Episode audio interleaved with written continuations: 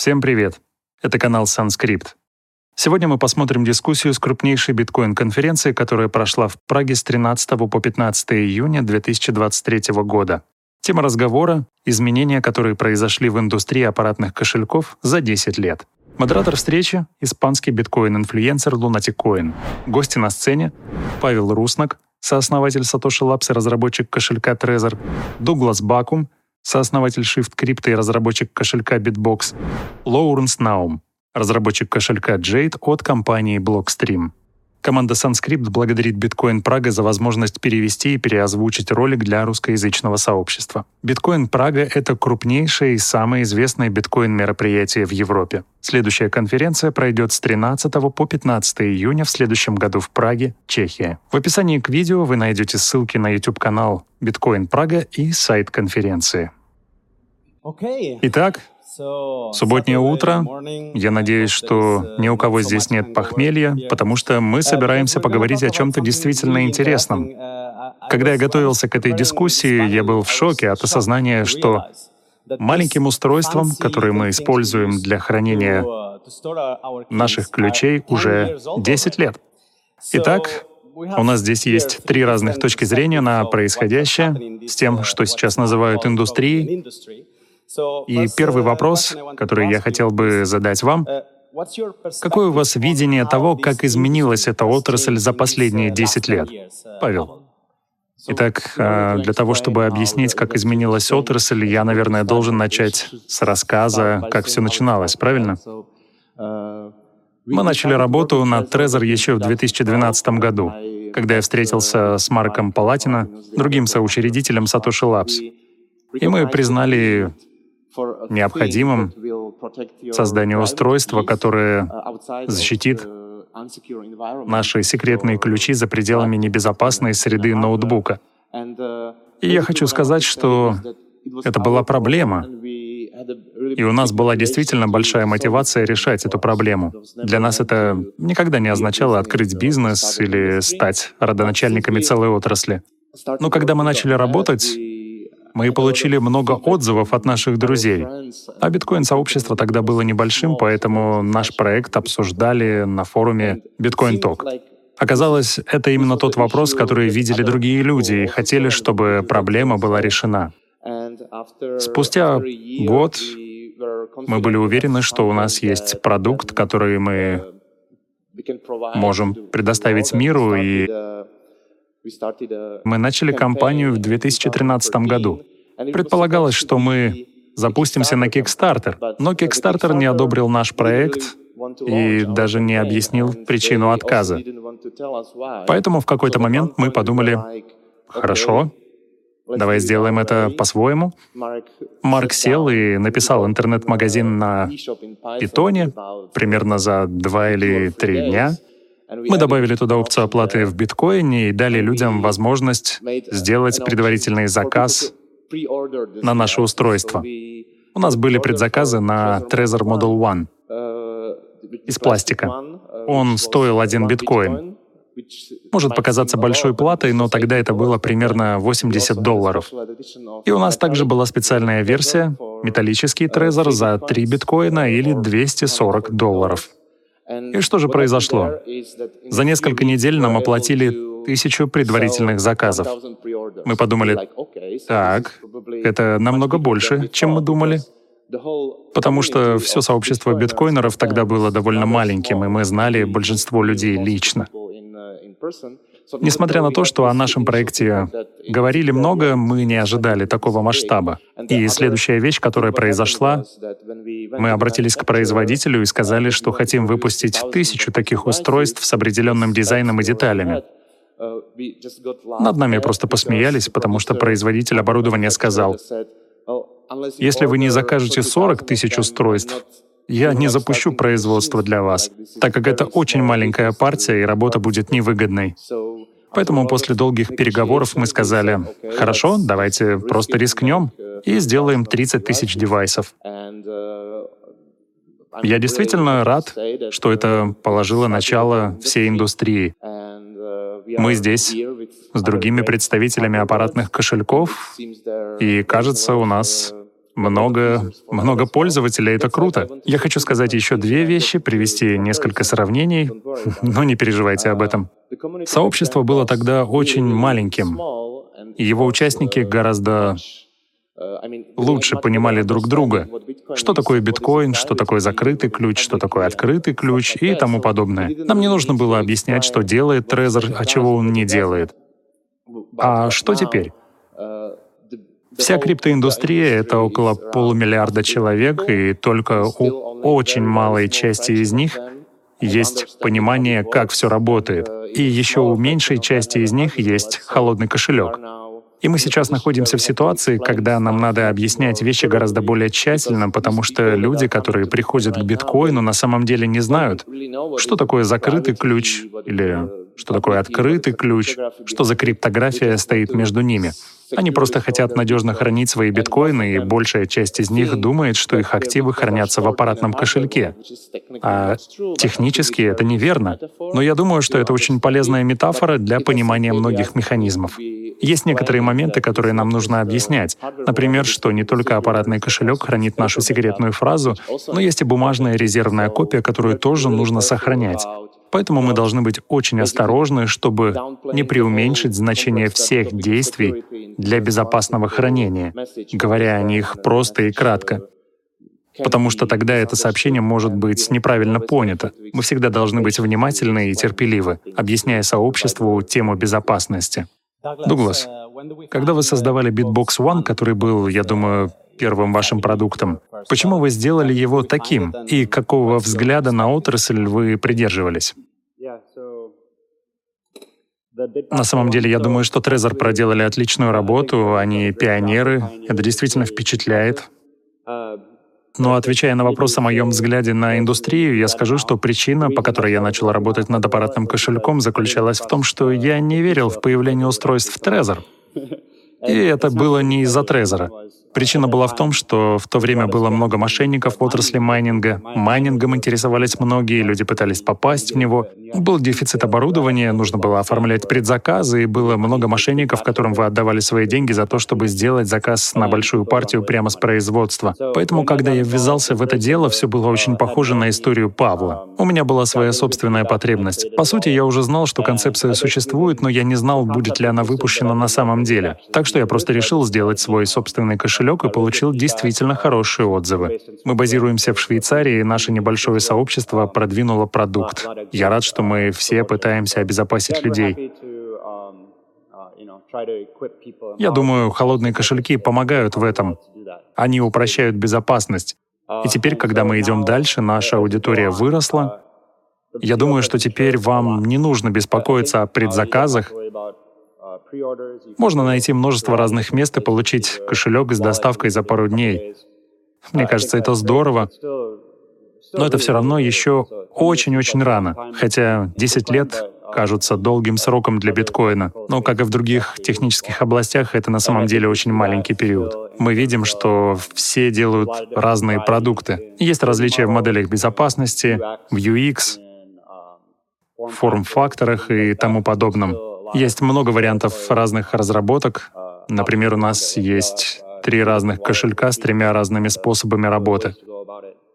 Поэтому я думаю, что по мере развития отрасли все технологии будут объединяться в одно направление, либо сфера разделится по разным моделям использования для разных людей. Лоуренс. Jade — это новый кошелек на рынке. Он выпускается два года, если не ошибаюсь. Но вы начали его разработку достаточно давно. Вы говорили мне об этом ранее. Так вот, каков ваш взгляд на это молодое направление? Да, верно. Когда я пришел в биткоин и работал в проекте Green Address, я был очень рад услышать, над чем работают ребята из Trezor. Я был очень заинтересован в том, чтобы как можно скорее интегрировать поддержку Trezor в наш проект потому что я видел огромный потенциал для повышения безопасности. Но не только это. На мой взгляд, это еще и удобно, потому что вы можете использовать несколько устройств вместе с аппаратным кошельком. Вы уверенно получаете доступ к своим средствам, потому что знаете, что ваши ключи защищены, и пользуетесь приложениями для ноутбука, смартфона и другими. Поэтому это не только про безопасность, но и про повышение удобства для пользователей. С точки зрения ощущения, восприятия и уверенности. Как только появился Trezor, я помню, они отправили мне адаптер для Raspberry Pi, который в основном позволял разрабатывать или интегрироваться с биткоином без настоящего Трезора. Я думал, это был своего рода симулятор или что-то подобное. В какой-то момент я был очень рад интегрировать подобным образом BTChip. Это была смарт-карта с USB, без экрана. Теперь мы знаем, что без дисплея мы теряем фундаментальную составляющую. Если, например, мы хотим проверить, куда и сколько отправляем в транзакции. Так что без дисплея вы действительно ограничены. Через некоторое время, ну, вы знаете, я упомянул, что работал над Green Address и делал там мультисик механизм. Я полагался на факт того, что у нас есть двухфакторный механизм, который подсказывает нам, сколько вы отправляете и кому отправляете. Например, вы могли бы получить адрес и сумму транзакций через СМС, по почте или, возможно, через протокол GPG. Поэтому я был действительно рад интегрировать аппаратные кошельки, и я люблю разнообразие в этом, потому что я думаю, что это повышает планку безопасности. Я должен сказать, что это были захватывающие 10 лет. Um, Давайте поговорим о проблеме последних месяцев, потому что, как вы сказали, Павел, используя аппаратные кошельки, мы храним секрет. Именно поэтому у нас э, сейчас есть аппаратные кошельки, маленькие устройства, на которых хранятся наши ключи, не покидая девайс. Но из-за недавнего обновления Ledger люди начали задаваться вопросом, Действительно ли их устройства способны хранить секрет? Я хотел бы спросить вас об этом. Может быть, вы говорили с кем-то, у кого был этот страх? Как вы это объяснили им? Можно ли хранить свои ключи в аппаратном кошельке после этого? Я думаю, что основной проблемой этой функции является не сам ее механизм, а прежде всего то, как она была преподнесена, что было сказано, а что нет. В моем понимании большая проблема кроется в том, что Ledger пытались свести к минимуму всю сложную дискуссию о физической безопасности и защищенности аппаратных кошельков. Они хотели, они хотели сказать очень просто — это аппаратный кошелек, который производится нами, и в нем можно хранить секрет, потому что мы используем сертифицированный защищенный чип, в то время как есть другие кошельки без этого чипа, поэтому их очень легко взломать. И таким образом они небезопасны. А через несколько лет они просто разрушили свои обещания. И теперь у них действительно большие проблемы с объяснениями всех нюансов новой функции, потому что понимание было сведено к очень простому видению. А такой взгляд — это как раз то, что привлекало их пользователей. Нет ничего удивительного в том, что у них возникли большие проблемы с пониманием всех этих новых моментов. Я думаю, что Trezor находится в гораздо лучшем положении, потому что мы вынуждены постоянно объяснять нашим пользователям, что речь идет не о безопасности чипа, а о том, как они защищают физическую резервную копию на бумаге, а также об их физической безопасности в целом. Потому что если кто-то и сможет украсть ваш трезор, с таким же успехом он должен будет пытать вас для того, чтобы узнать пин-код или где спрятана ваша сид-фраза. Так что я думаю, что мы действительно должны стремиться к образованию. Мы должны рассказывать о том, как работают новые функции и какие у них есть риски. Я имею в виду, что не было обсуждения компромиссов, и, конечно, другой вопрос заключается в том, как эти разделенные сид-фразы хранятся в каком-то учреждении, которое проверяет вашу личность. И здесь начинается новая дискуссия о KYC. Является ли это моральным или аморальным? И, конечно, о том, как можно взломать этот процесс, потому что теперь у нас есть искусственный интеллект, ну и поэтому будет очень легко создать изображение ненастоящего человека или человека, который существует. Мне просто интересно, как процесс KYC в целом будет решать эти новые проблемы, при которых очень легко подделать чью-то личность. Если только они не обратятся к поставщику KYC лично, что очень неудобно. Особенно, когда существуют разные организации и законы по всему миру. Все это открыло новые, очень важные дискуссии, которыми раньше пренебрегали и их старались не замечать. И я рад, что это обсуждается прямо сейчас. Это не показалось простой темой для 90% людей. Они забеспокоились о безопасности. И сейчас они думают, окей, это не так просто. Я должен разобраться, какой в этом смысл и как с этим работать. Дуглас, тот же вопрос, но я хочу пойти немножко глубже. Возможно ли хранить секрет в кошельке, зная, что он никогда его не покинет? Прежде всего, я согласен с тем, что сказал Пабло. И дело в том, что когда у тебя есть аппаратный кошелек, вы действительно должны доверять э, им в каком-то смысле. Я думаю, что если кто-то скажет, что все может быть взломано, это будет очень правдиво. Да, все может произойти. А если кто-то скажет, что мы абсолютно надежны и нас невозможно взломать, ну, это будет обман. Может быть, у них недостаточно опыта или они просто не откровенны. Я думаю, что когда дело доходит до секрета в чипе, всегда найдутся способы расшифровать их, если кто-то достаточно умен, чтобы сделать это. И в этом состоит элемент доверия, связанный с компанией, производящей аппаратные кошельки. Наш подход к этому — это попытка быть максимально прозрачными. Поэтому я думаю, что именно здесь открытый исходный код действительно важен. Не только для безопасности или для того, чтобы люди могли просматривать ваш код. Я думаю, что открытость может быть действительно более важным фактором. Мы делаем что-то, затем открываем код, и любой может его проверить. Если мы пытаемся извлекать секрет каким-то образом, люди увидят это в коде. И я думаю, несмотря на все, Аппаратные кошельки по-прежнему намного лучше, чем горячие или биржи. Да, всегда будет элемент доверия. И я думаю, что все мы трое согласимся с тем, что для нас важна открытость. Мы всегда говорим, пожалуйста, пожалуйста, приходите, смотрите на наш код и помогите нам стать лучше. Я думаю, это именно так. Лоуренс? Что вы думаете?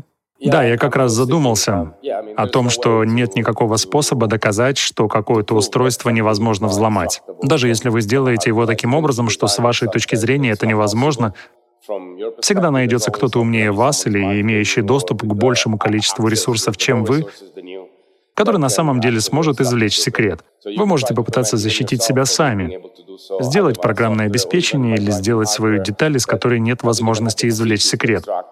Даже если вы сделаете свой аппаратный кошелек, то в конечном счете кто-нибудь поумнее придет, воспользуется кислотой, вскроет чип и извлечет секрет, если он действительно захочет. Могу что-нибудь добавить по этому поводу? Есть э, два механизма, которые не являются универсальным решением. Но они действительно помогают закрыть 99% проблем, которые мы упоминали. И в первую очередь, когда мы создавали Trezor еще в 2012 году, мы действительно осознавали тот факт, что любое оборудование поддается взлому. И если кто-то говорит, что их оборудование нельзя взломать, они либо врут, либо на самом деле не понимают, как работают аппаратные кошельки. Именно поэтому мы внедрили функцию кодовой фразы в предложении BIP39, которая стала неотъемлемой частью нашего аппаратного кошелька. И с тех пор этот стандарт был принят многими другими кошельками. Это хорошая идея, потому что теперь нам не нужно доверять своему устройству. Мы можем дополнительно защититься кодовой фразой. Она не похожа на пароль, который можно восстановить. Кодовая фраза смешивается с нашей секретной фразой внутри устройства. Она дает несколько возможностей, и одна из которых такова. Если вы забудете ее, это, конечно, не очень хорошо, потому что тогда вы, по сути, потеряете свои средства, но, с другой стороны, если вы никогда не делитесь ей ни с кем, то тогда никто не сможет получить доступ к вашим средствам. И еще одно, я не хочу вдаваться в технические подробности, но есть такая вещь, как детерминированные счета. Поэтому что мы делаем? Мы не просто предоставляем открытый код в интернете для всеобщего ознакомления, но мы также даем инструкции по созданию этого кода. Вы можете убедиться в том, что прошивка, которую мы распространяем среди наших пользователей, действительно взята из исходного кода, который мы опубликовали. И нам не удастся опубликовать какую-нибудь вредоносную прошивку, которая может извлекать ключи или делать что угодно с устройством, потому что сообщество заметит это. Давайте я приведу пример того, что произошло четыре недели назад. У нас есть один компонент, Trezor Bridge, и он обеспечивает связь между Trezor и браузером. Мой коллега допустил небольшую ошибку в том, что он выпустил новую версию Trezor Bridge, и в репозитории на GitHub он перепутал номер версии, которая была выпущена. И в течение следующих 10 часов мы получили более 7 электронных писем от разных людей со всего мира, которые говорили, «Ваша новая версия кажется старой, потому что вы публиковали это на GitHub раньше, и там отсутствует код, который был в прошлой версии». Действительно, это не что-то необычное. На GitHub тысячи людей буквально следят за нашими руками. И, допустим, если вы параноик, Возможно, вам просто стоит обновлять прошивку в тот же день, когда мы ее выпускаем. Но если вы подождете неделю или две, тогда прошивка точно будет проверена тысячами людей по всему миру. Так что вы можете быть почти уверены, что мы не пытаемся выпустить прошивку, которая будет получать данные пользователей. Есть еще пара моментов.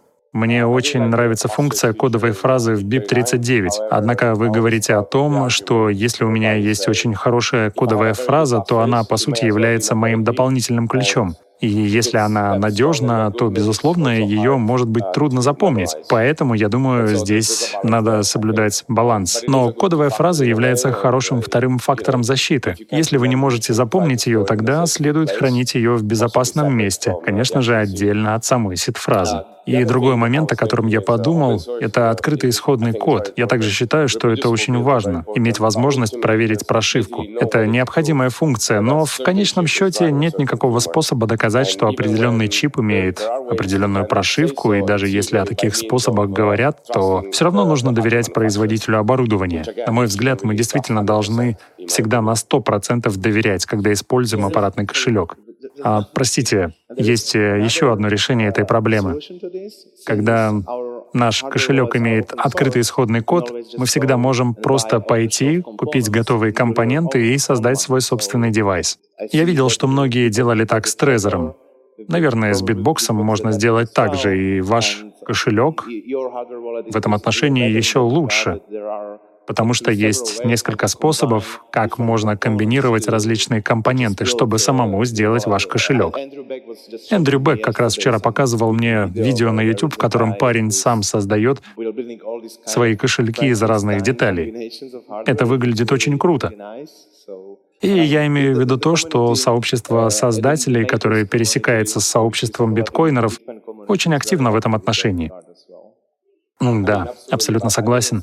Но я говорил в основном не о производстве деталей для кошельков, а о производстве чипов. Вы не можете быть уверены в том, делает ли чип то, что указано в его сертификации, о которой вы знаете. Чип может выполнять больше, или вы можете не знать того, что чип не выполняет своих функций. Его процессы вообще могут отличаться от чипа, который вы намеревались использовать. Это абсолютно правильно. Стараться открывать код разных компонентов кошелька. В биткоин-индустрии это приветствуется. И, безусловно, это способ снизить необходимость доверия.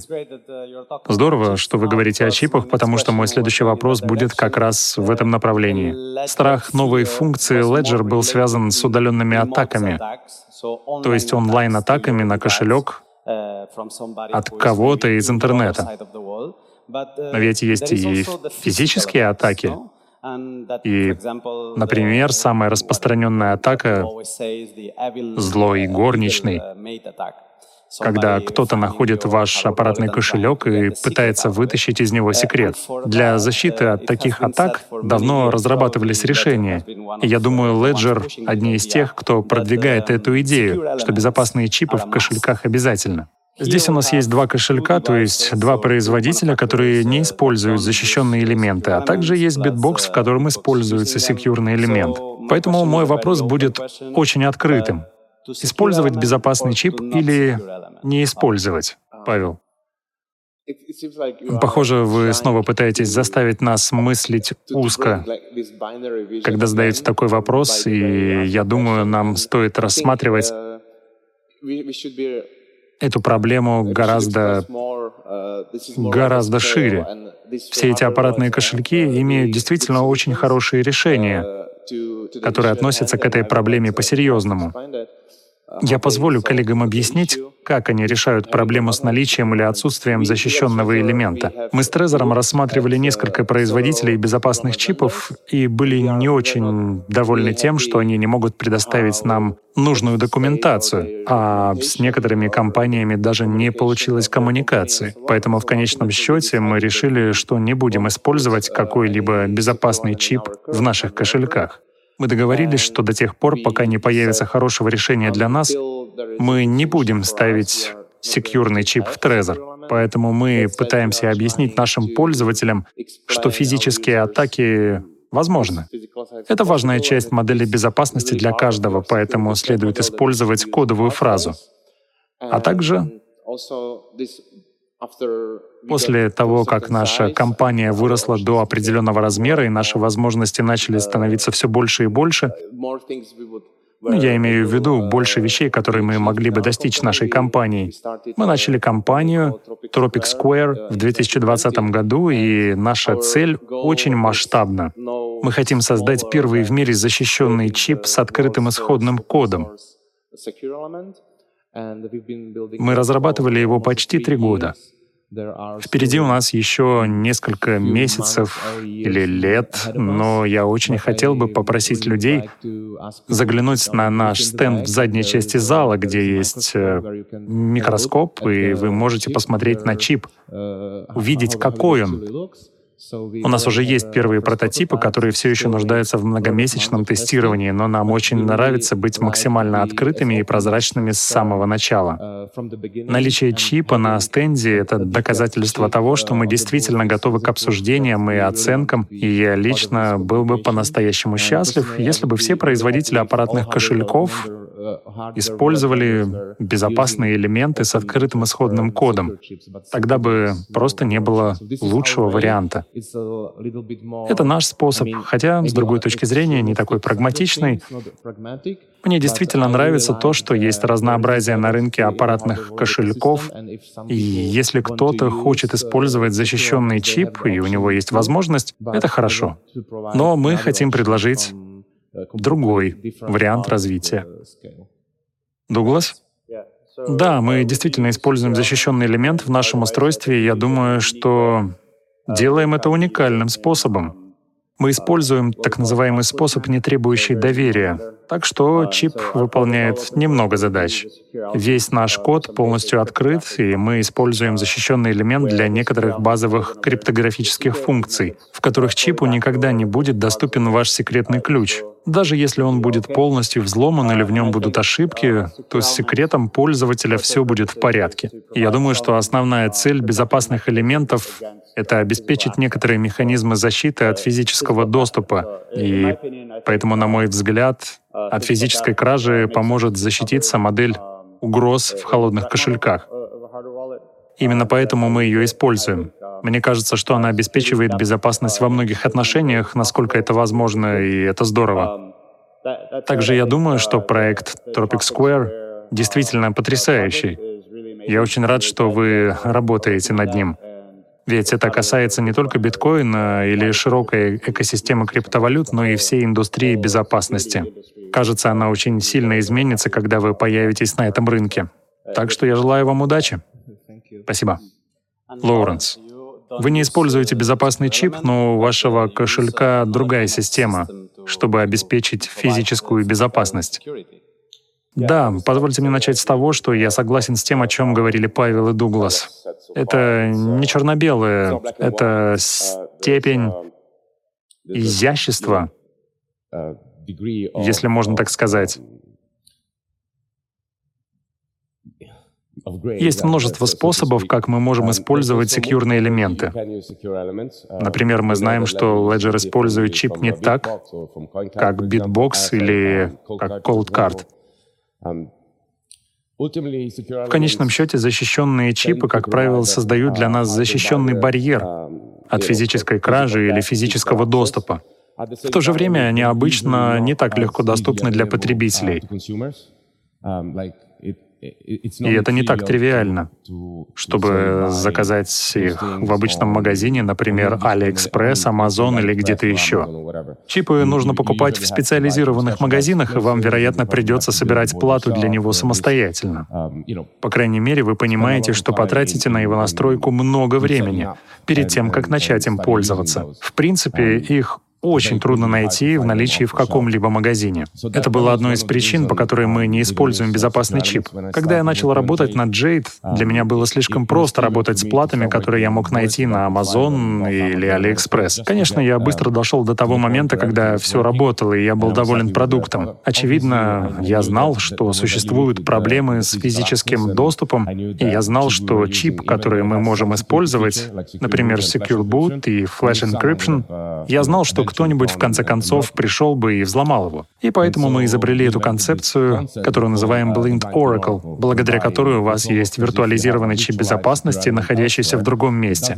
Он не получает данные о вашем пароле и секрете, но он помогает защитить ваш секрет на кошельке. Если вам не нравится использовать тот, который мы даем как производитель, мы сделали код наших решений полностью открытым. Поэтому вы можете запустить свой собственный виртуальный чип в каком-нибудь месте, в Торе или в своем офисе, когда когда вы находитесь дома. А, Вариантов очень много.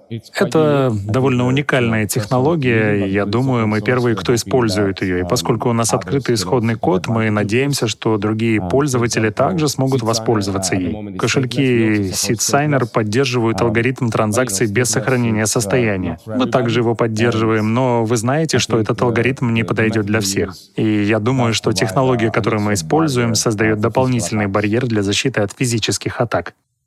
Если двигаться дальше и думать о будущем, появляется много интересных вещей, связанных с биткоином, например, алгоритмы Miniscript, Music, Frost. Miniscript — это алгоритм, упрощающий создание команд использования биткоина. Его можно сравнить с высокоуровневым языком программирования. Разработчикам, вместо того, чтобы писать длинный код, достаточно сделать несколько функций в алгоритме. В описании видео есть ссылка на статью о Miniscript. Все эти функции потрясающие, они мне нравятся. Но я хотел бы спросить о вашей точке зрения. У вас очень большая аудитория. Как же вы принимаете решение о добавлении этих новых функций или решаете упрощать ваш продукт для новых пользователей, которые только приходят к концепту безопасности? Ну, сначала я хочу сказать, что хотя мы являемся компанией, которая на рынке уже 10 лет, мы все еще остаемся небольшой компанией. Мы не Microsoft. Мы должны тщательно выбирать, над чем нам работать, потому что не можем работать над всем. И, к сожалению, в компании нашего размера всегда приходится идти на компромиссы. Для примера, либо мы работаем над CoinJoin, либо мы работаем над интеграцией сети Lightning, ну, либо мы не будем работать над всеми этими новыми мультисик-алгоритмами. И я думаю, что на данном этапе было бы неразумно хвататься сразу за все. Так что наши приоритеты расставлены в том порядке, о котором я только что сказал. И, конечно же, я гик в этой области. Слежу за новыми разработками, так что мы можем решить, что следует добавить, а что нет. И мы готовы к тому, что какую-то функцию будут просить многие участники нашего сообщества. Но поскольку мы не специализируемся на мультисик алгоритмах, а просто добавляем интеграции с проектами, которые позволяют использовать мультисик вместе с Trezor, я хочу быть готовым к тому, когда сообщество захочет иметь разные мультисик функции в Trezor. Я не говорю о том, что их нельзя использовать в Trezor. Но у нас уже есть очень много разработанных функций. Просто это не наше основное направление, не тот продукт, э, который мы хотим создавать. Дуглас? Да, наши цели действительно похожи. Как я уже говорил в начале, мы сосредоточены на том, чтобы дать людям возможность начать работать с биткоином, и это действительно означает, что мы ориентируемся на новых пользователей, которые приходят в индустрию. Мы хотим дать им инструменты, которые они смогут легко использовать. Поэтому, когда дело доходит до новых функций, конечно же, наши инженеры хотят реализовать их все. Но это вопрос приоритетов. И с практической точки зрения мы ведь управляем бизнесом, и нам нужно платить зарплату. Поэтому мы сильно зависим от рынка и его ожиданий. Я думаю, что мини-скрипт, о котором вы говорите, на самом деле очень полезная вещь. Но, вероятно, нам нужно дождаться реальных вариантов его использования. Use кейсы должны быть больше конкретизированы, чтобы быть понятными широкой публике, чтобы все понимали, как эта крутая функция может использоваться. Я помню, что в Майами вы сказали о том, что поддержка мини-скрипт появится в конце года. Э, я говорил это? Ну, может, кто-то. Мы можем это еще раз сказать или уже нет? Да, конечно же, мы работаем над этим, и Bitbox точно будет поддерживать совместимость с мини-скрипт. Но как мы реализуем эту функцию? В нашем приложении или сделаем, например, отдельное, это будет зависеть от вариантов использования функции и того, как к ней будет относиться рынок. Лоуренс, очень интересно ваше мнение по этому вопросу, потому что я вижу, что Рик внедряет новые функции каждые две недели или даже чаще, как будто он пытается добавить все решения, которые есть на рынке. И последнее, что я видел, это как раз тестирование мини-скрипт. Так как же вы балансируете между добавлением новых функций и привлечением новых пользователей? В общем-то, точно так же мы должны расставлять приоритеты и решать, какие именно вещи выбрать и внедрить. Мы должны определять самое важное и нужное для наших пользователей. Да, мы начали работу над мини-скрипт. Она не до конца сделана, но мы хорошо двигаемся, и сейчас мы заняты доработкой UX и заканчиваем подготовку страницы на гитхабе. Я очень взволнован этим и ну, что я могу сказать? Что некоторые из этих вещей требуют тщательного рассмотрения не только с точки зрения расстановки приоритетов, но и с точки зрения пользовательского опыта. Например, как вы сказали, у нас есть новые решения, хотя они не настолько уж и новые. Например, USIG, Frost и тому подобные, которые на самом деле позволяют пользоваться новыми возможностями. Но эти новые решения также и ломают некоторые старые модели. Например, QR-коды становятся настоящей проблемой, когда нужно очень много взаимодействия взаимодействовать с кошельком. И то же самое относится и к SD-картам. С этой точки зрения USB и кабель кажутся наиболее удобными вариантами для такого вида функций. Поэтому, когда мы работаем над новыми функциями, мы отдаем приоритет им в первую очередь. Давайте я приведу пример. Обновление прошивки на Jade происходит через кабель и через Bluetooth, если вы включили его или используете прошивку, поддерживающую его. Но некоторые пользователи просят нас сделать обновление прошивки через QR-коды, что технически возможно, но, вероятно, вероятно, будет очень-очень болезненно. Конечно, в конце концов, если это будет не слишком сложно, мы постараемся внедрять функции, которые просят пользователи. Но мы также должны расставить приоритеты и тщательно обдумать все недостатки и риски. Так, у нас э, последние четыре минуты, поэтому я хотел бы задать вопрос. Последние 10 лет аппаратные кошельки были аппаратными кошельками. Но в нынешнее время многие люди начали говорить, что, может, это не кошельки, а просто подписывающие устройства, и, возможно, концепция, которая нам нужна, может называться и так. Эту мысль я хочу смешать с идеей, например, мини-скрипта, Аппаратным кошелькам нужно будет хранить много разных данных, не только ключи, им нужно будет хранить информацию и сценарии того, как работают скрипты. И я хотел бы спросить вас, как вы думаете, как индустрия или мнение об аппаратных кошельках изменятся в будущем, когда мы будем иметь дело с более чем одним секретом и не только с ключами? Павел. Ну, если говорить о первой части вопроса, о том, являются ли аппаратные кошельки аппаратными кошельками или же это устройство для подписи, я думаю, что они могут быть и тем, и другим. Это все равно, что спросить, мой ноутбук — это вычислительная машина или просто гаджет для развлечений? Например, если вы смотрите видео, вы ничего не вычисляете в этот момент. Я думаю, что Trezor — это и то, и другое. И давайте я объясню это подробнее. Если вы используете Trezor с каким-нибудь сторонним мультисик-приложением, тогда Trezor используется в качестве аппаратного устройства для подписи.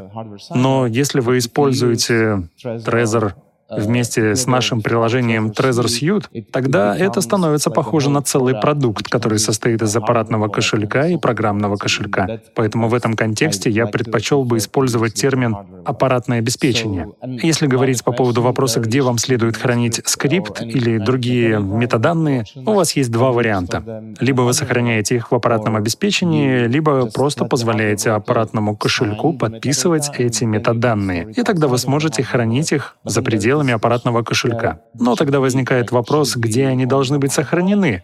Они могут быть на вашем жестком диске, или они должны храниться в таком приложении, как Trezor Suite, которое будет обрабатывать их. Все сводится к тому, хотим ли мы быть интегрированными в один продукт с единым пользовательским интерфейсом, или мы хотим состоять из многих частей, чтобы предоставить пользователям большую гибкость. Да, у меня та же точка зрения но немного сбивает с толку тот жаргон, с которым мы сталкиваемся. Что такое кошелек, а что такое подписывающее устройство? В нашем разговоре у нас не было возможности услышать разницу между этими понятиями. Поэтому я считаю, устройство для подписи означает, что у вас есть аппаратный кошелек, и вы сможете взаимодействовать с другими приложениями. Я думаю, что это очень важно, потому что вы знаете, что есть разные люди с разными целями использования кошельков. Им нравится использовать Sparrow или Electrum. Дать им возможность делать это — это здорово, поэтому мы делаем это. Я полагаю, что наш подход с самого начала был взглядом на то, что делают Apple как они контролируют свои аппаратные и программные продукты, а затем с помощью этого процесса они могут обеспечить действительно плавный пользовательский опыт.